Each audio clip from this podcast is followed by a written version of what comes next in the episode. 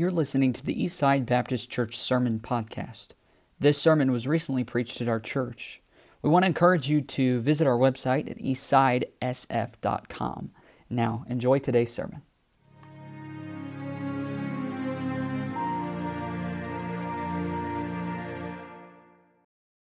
Ezra chapter eight. Matthew, Mark, Luke, John, Ezra. Something like that. um, I wanted to correct your pastor on one thing. The meeting does not end tonight. This is the beginning. Amen. Yeah. If you've truly experienced revival, this is just the beginning. Yes. And we're going to see what God's going to do over this year. Yeah. Yeah. So I look forward to that. Seeing what God's going to do through this church. So if you found Ezra, I hope you didn't follow my instructions about the New Testament. If you finally found it, against my counsel, would you stand to your feet? Sure. Okay. There was a man in the Bible that faced a monumental endeavor. See, the temple had been rebuilt uh, back in Jerusalem. But God was looking for someone to lead the people. Uh-huh. Yep. It was uh, during the reign of Artaxerxes, king of Persia, there was a scribe.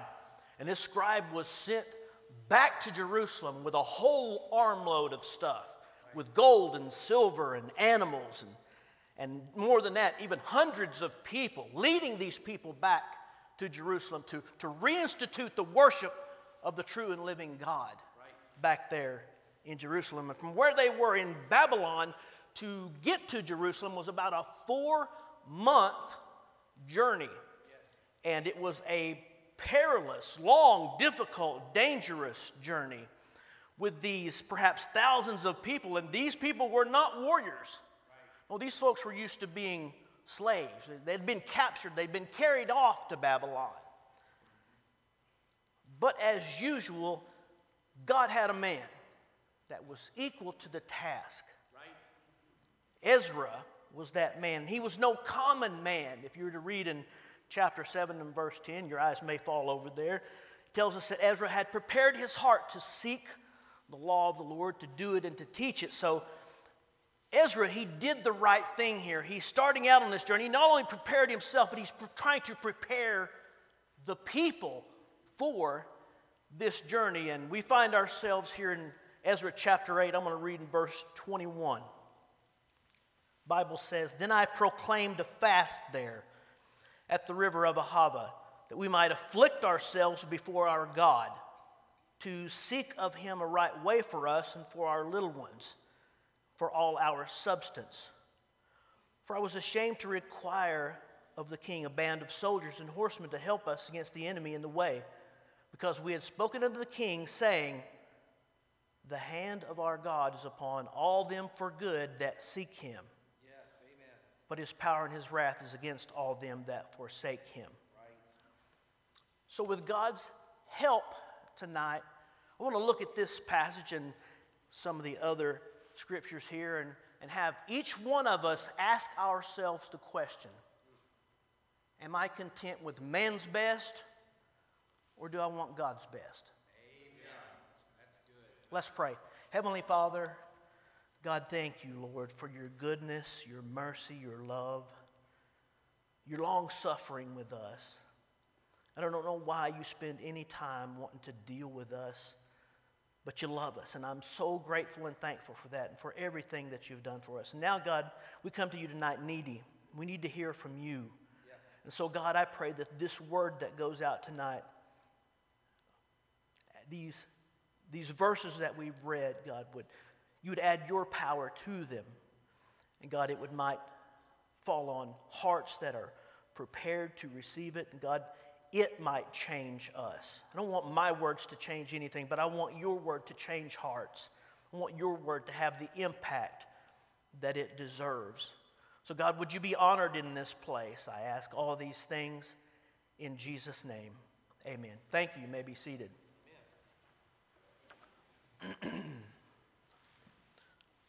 I got to ask, if, is this the same water from this morning?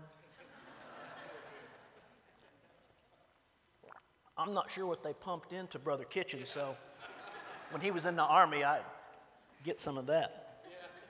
And I tell you, if it, if it made me sing like that and preach like that, it might, might want some of that. Praise the Lord.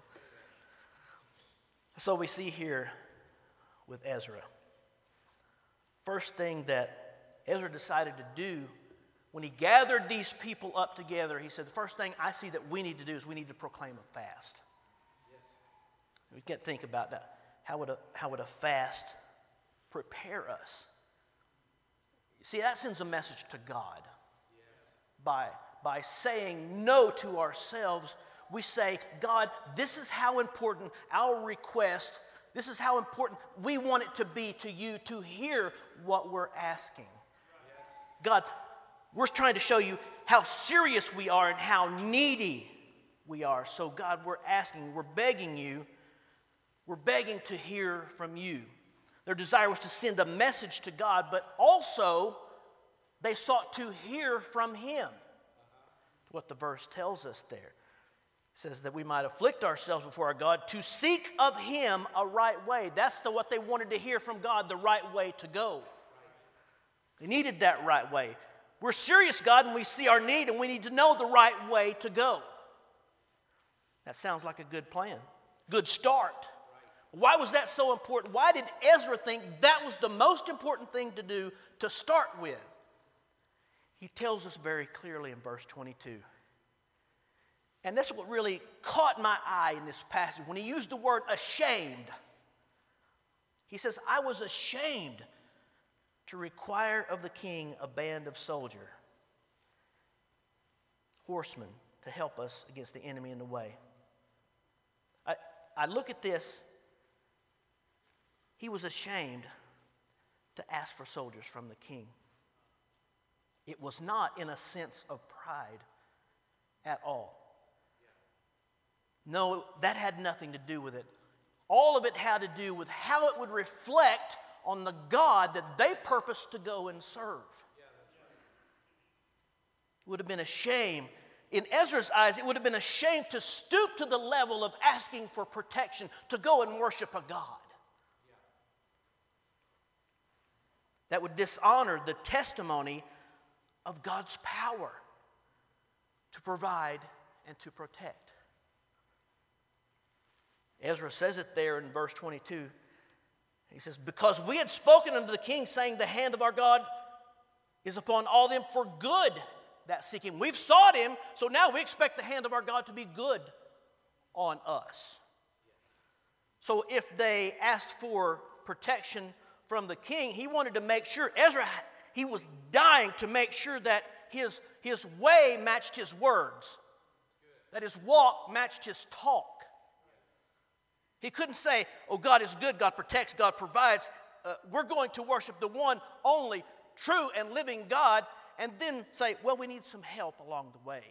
We need some soldiers to protect us. They couldn't be worried about how are we going to make it on this trip. Oh, by the way, we're going to worship the one true and living God, but we need some help. No, no, no, he was too ashamed. He said, I don't want to do that. I don't want to dishonor the testimony of God by fretting and moaning. The whole reason that Ezra is leading these people back is to reinstitute the worship of the true and living God. Yes. If they fell victims along the way, God would seem powerless, and the heathen would consider worshiping God false and vain. When I see this, Ezra, he had more anxiety for the glory of God than his own personal safety. Now think about that. He was more concerned about the image of God than he was about his own personal safety. Yeah. That ought to speak to us. This was a man who had sought God. Now, Ezra's going to say some things here in, in the last part of verse twenty-two that not very popular today, I don't think. He said, the hand of our God is upon all them for good that seek him, but his power and wrath is against all them that forsake him. See, Ezra gives us two options. He doesn't leave a lot of wiggle room. He says you either seek him or you forsake him. Now that sounds harsh, doesn't it? I don't think Ezra would have a megachurch today. He was living in our time. These are not smooth words. These are not words that tickle the ears of, of people walking the streets today. I don't think he'd be very popular. But I don't think Ezra's that concerned about being popular. He was more concerned about the glory of God. Now, those that seek him, what's the result? We just read it. The hand of, of God is good on them. If you forsake, these next words don't sound pleasant to me. They're, they make me nervous to say that God's power and his wrath would be against me. So we've got two options. We seek him or we forsake him. If we seek him, his hand is upon all them for good. If we forsake him, power and wrath. And yet that is the options that Ezra gives us. Ezra says, now, I, I don't want to ask for any soldiers to protect us, because we've already told the king the hand of our God is uh, a, a good upon all them that seek him.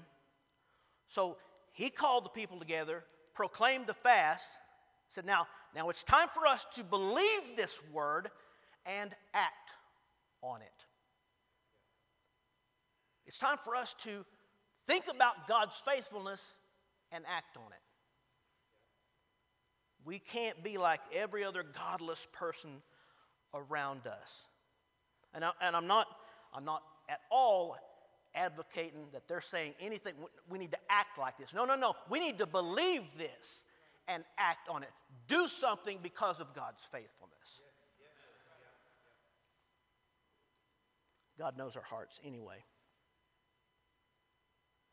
Ezra, you, you boil it down, he's saying, uh, now, here's the thing, because on our own, on this long journey, with all of these things and really no soldiers, on our own, we have no chance.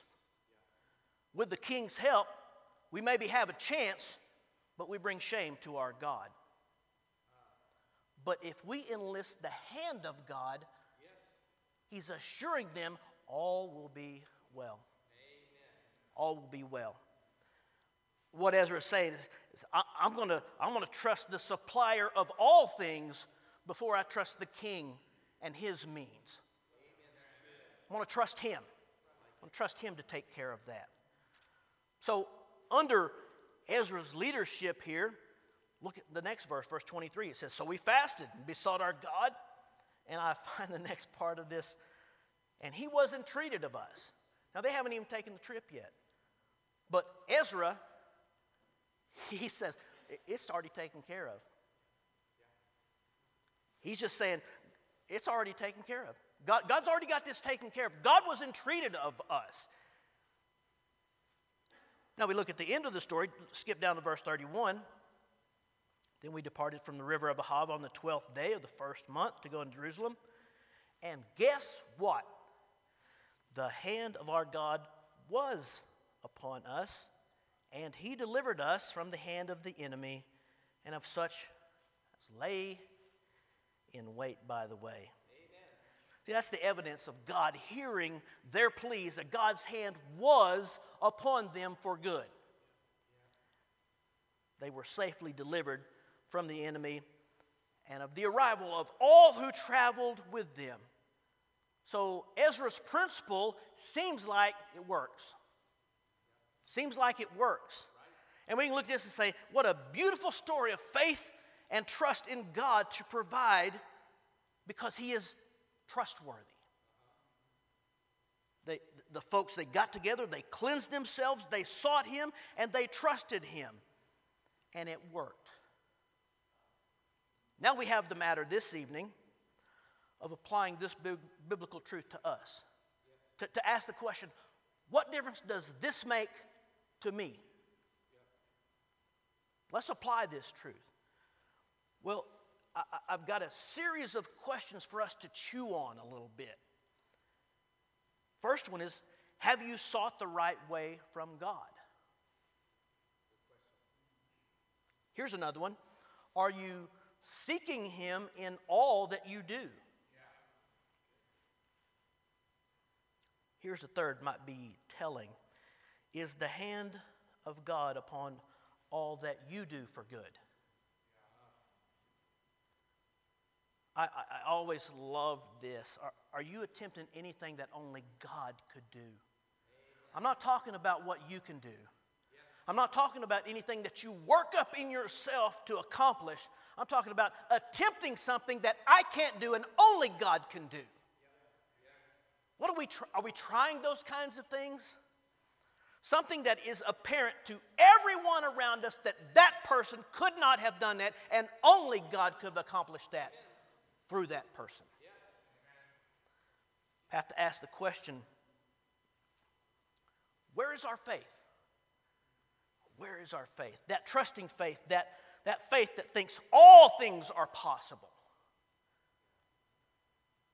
That faith that does not doubt. I think that the childlike faith. You know, when you when you're a kid, I don't know if your dad did this when you were a kid. Dad put me up on the kitchen counter and say, jump. Yes. When you're a kid, maybe you have some thoughts, maybe you have some questions, but what do you do? You jump. Right. Because you know your dad's there to catch you. And see, young people can have faith like that because they don't let a lot of life get in the way. But then we get older. We get older. And we start thinking about all the things that can go wrong. Yeah. My dad put me up on the counter right now. My dad will be ninety in a couple of months. Dad said, jump. I'd say, to who? Yeah. Not you, Dad. Yeah. Now, see, see, we get all caught up in all the things that can go wrong. Yeah. We don't have that childlike faith anymore. Right. Help us. Mm. We need to have that childlike faith because we doubt too much. We don't, we don't trust as much as we should. I think of the story of, of Peter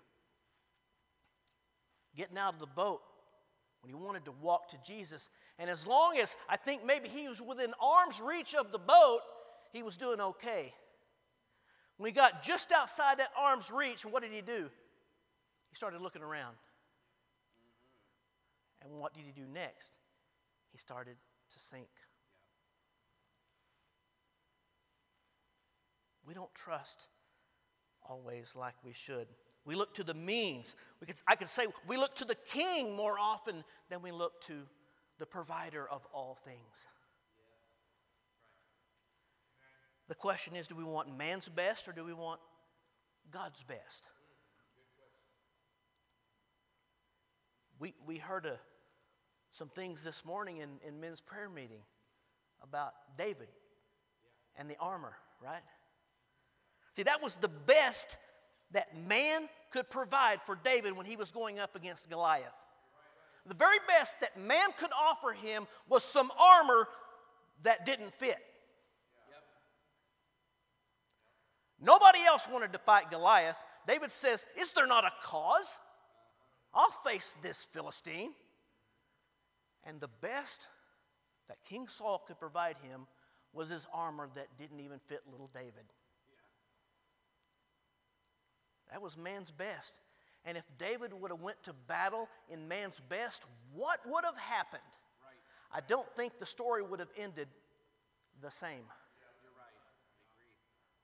God's best for David was, was a sling and a few smooth stones. I think of Gideon. When Gideon, that mighty man of valor, yeah. who God found hiding, trying to find some food, When, when God finally got into him and he blew the trumpet and thirty thousand men gathered, thirty-two thousand men gathered to go against this army that couldn't be numbered. thirty-two thousand men against an army that couldn't be numbered. God looked at it and said, Gideon, you got way too many men. Oh, wow. That's right. If you won the battle with thirty-two thousand men, you'll think you did it. Yeah, that's right. True. You'll think you did it. Right. So Gideon says, well, okay. Um, anybody that's scared and afraid, go home. twenty-two thousand went home. Left him with ten thousand men. Again, I like to picture things here. And I'm visualizing Gideon and seeing all, a third of his men go home and, and maybe counting up the numbers to see ten thousand and going, okay, now, ten thousand? God says, oh, no, no, you still got too many. Go down to the creek. Ends up with three hundred men. Now imagine this. Imagine Gideon going to battle with the thirty-two thousand that first came. How do you think the battle would have come? That was man's best. Man's best was thirty-two thousand men against a number that, uh, an army that could not be numbered. Yeah. Would not have turned out the same. But with the three hundred that God provided, it was just enough. Man's best, or do we want God's best? I, I challenge us. Let's let's think about. Let's consider. Let's consider God's best. You're here in Ezra eight. I want you to go over to Mark chapter six. You don't have to hold your finger here. Mark chapter six. Matthew, Mark, Luke, John. Mark chapter six. I got something. I got something you need to see. Mark chapter six, um, look with me there in verse seven.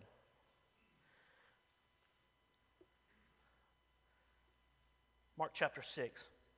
And he called unto him, Jesus called unto him, the twelve, and began to send them forth by two, and gave them power over unclean spirits. Now this is an interesting story. I love this story. Jesus takes his close followers, divides them up in twos, and sends them out and gives them the power to do what he commissions them to do. Now let's skip down a little bit. Look in, um, look in verse thirty. Now this is after everything was said and done. The, the, the, the twelve had been sent out. And they've come back. Look at verse thirty. And the apostles gathered themselves together unto Jesus and told him all things, both what? What's the next word? They. What they had done and what they had taught. I'm trying to visualize this.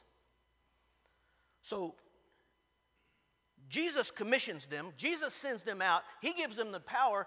And they come back, like usual, when they get together, they start talking about, look at what I did. Uh, you remember other times when they're arguing about who's going to be the greatest. Yeah. Seems like that's what happens when they get together every time. They start talking about, this is what we did, Jesus. And I find the reaction that Jesus has to be very interesting in the next verse. Look at verse thirty-one. I, I, I see I see humor here. Verse thirty-one, and he said to them, come ye yourselves apart into the desert place and rest a while. You guys have been very hard at work. You guys have been toiling, and I, I see that you have done so much in the work. So y'all need to come apart a little bit and rest a while. And so he takes them apart. Uh, this it just gets better, so follow with me. uh, verse thirty-two, they departed into a desert place by ship privately. thirty-three, people saw them departing, and many knew him, ran afoot. They ran ahead to the place where they were going. Uh, verse thirty-four, Jesus, when he came out, saw much people and was moved with compassion. There's that word again. Yes, yeah. was moved with compassion. Love in action. Jesus was moved with compassion. Because he says right here, as they were as sheep not having a shepherd, and began to teach them many things. Now, verse thirty-five, the day was now far spent. Disciples came to him and said, uh, uh, Jesus, this is a desert place. Uh, now the time is far past. Send them away, Jesus, that they may go and buy something to eat. And I love the reaction that Jesus has here. He says, you take care of them. You feed them.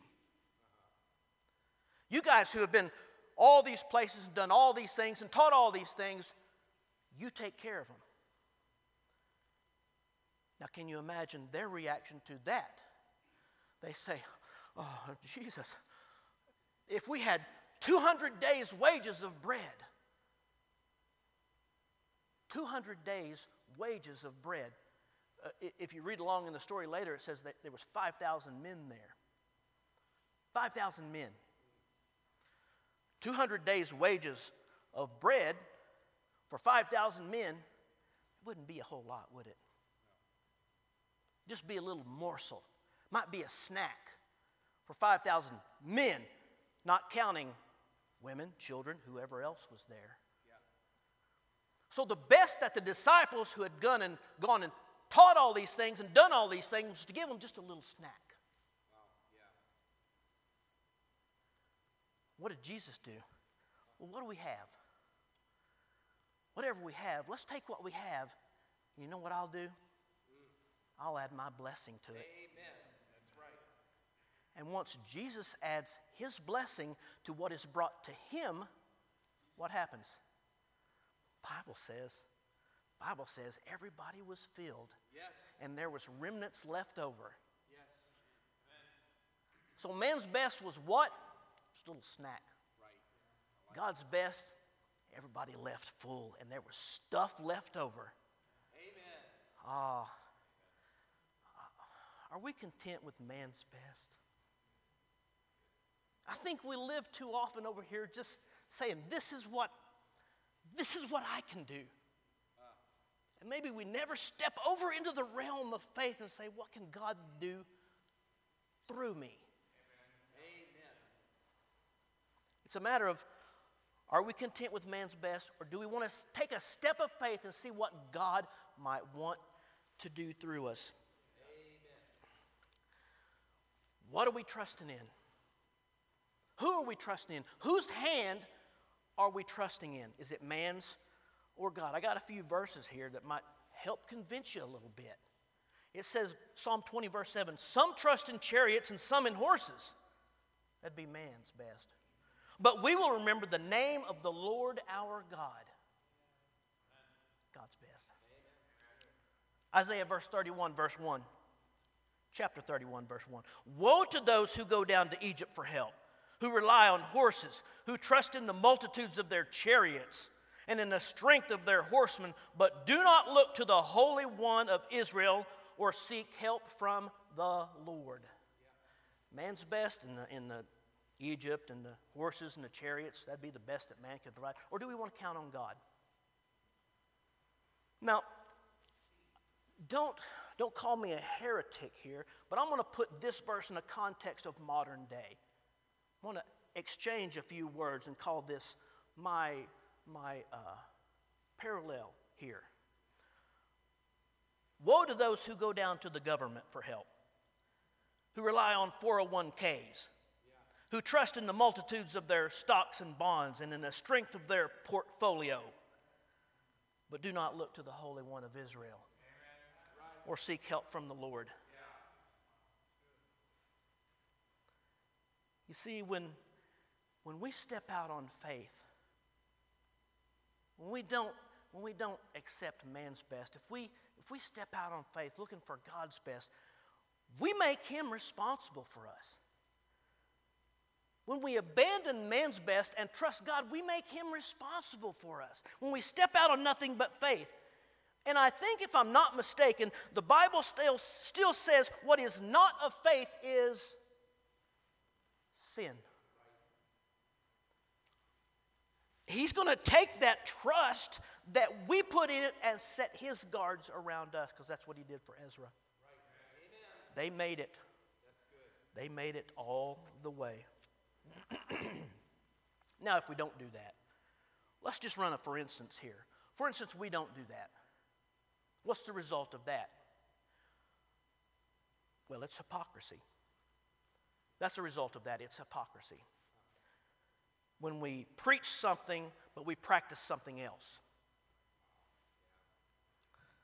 Especially as it concerns trust in an unseen hand or reliance on the visible helps. When we say we trust God, but we chase everything and we try to figure everything out and forget about God, our message is negated by our actions. Now, I need you, need you to understand. I need to be very clear. I'm not talking about reckless irresponsibility. I am talking about outrageous faith. Outrageous faith. That's what we ought to display. So now I've got to, I've got to ask. You have this. You had this. Did you put down man's best or God's best? Did you seek God in this? Maybe you just promised to do for missions what your hand could do instead of trusting God. Could be, as Brother, Brother Rob preached, here am I. Maybe holding back your life, knowing that maybe God has something so much bigger than you can ever imagine. Can I testify? So much bigger than I could ever imagine. I had a career that I loved. I absolutely loved it. I enjoyed every minute of it. And then I accepted a promotion into the work of God. And I have zero regrets. Zero regrets. Having a front row seat to watch God work in someone's life. Yes. Nothing like it. Can't compare to that. Yes. Maybe you're trusting in yourself and limiting God's ability to work through you. It could be you hear testimonies of people that see, see God do great things for them. They've got these stories. Uh, you sit there with no stories like that because you never gave God an opportunity to do anything for you, to do anything miraculous on your behalf, because it's all mapped out by your hand. And there's no faith involved. There's no faith involved.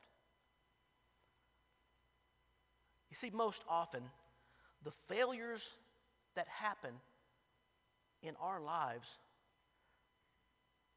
They don't come from, they don't come from trusting in God. We trust in God. There's no failures there. Most often there's failures when we trust in means. Yep. That's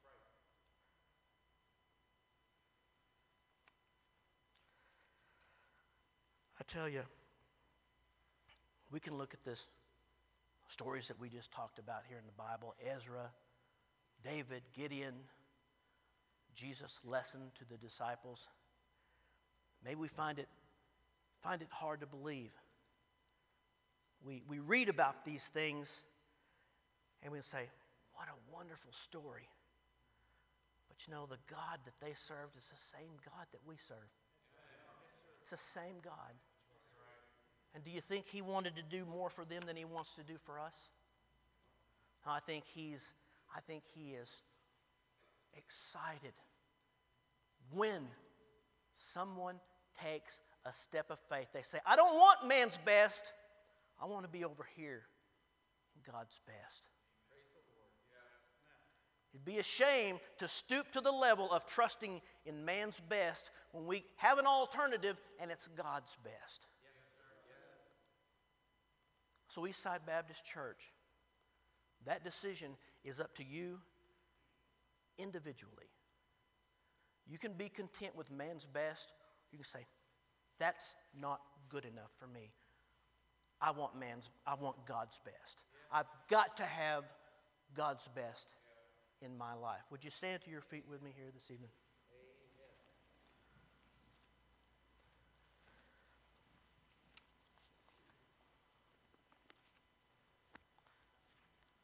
I'm going to pray. Heavenly Father, God, thank you, Lord, so much for your word and how your word speaks. God, I am thankful to be a part of this meeting. And I'm excited to hear what you're going to accomplish through this church. And I pray, God, that the folks here would not be content with man's best, but they would take that step of faith, anticipating your best. God, whatever you want to do in hearts and lives here tonight, I pray that you would accomplish that, that you might be honored and glorified. I ask it in Jesus' name. Amen.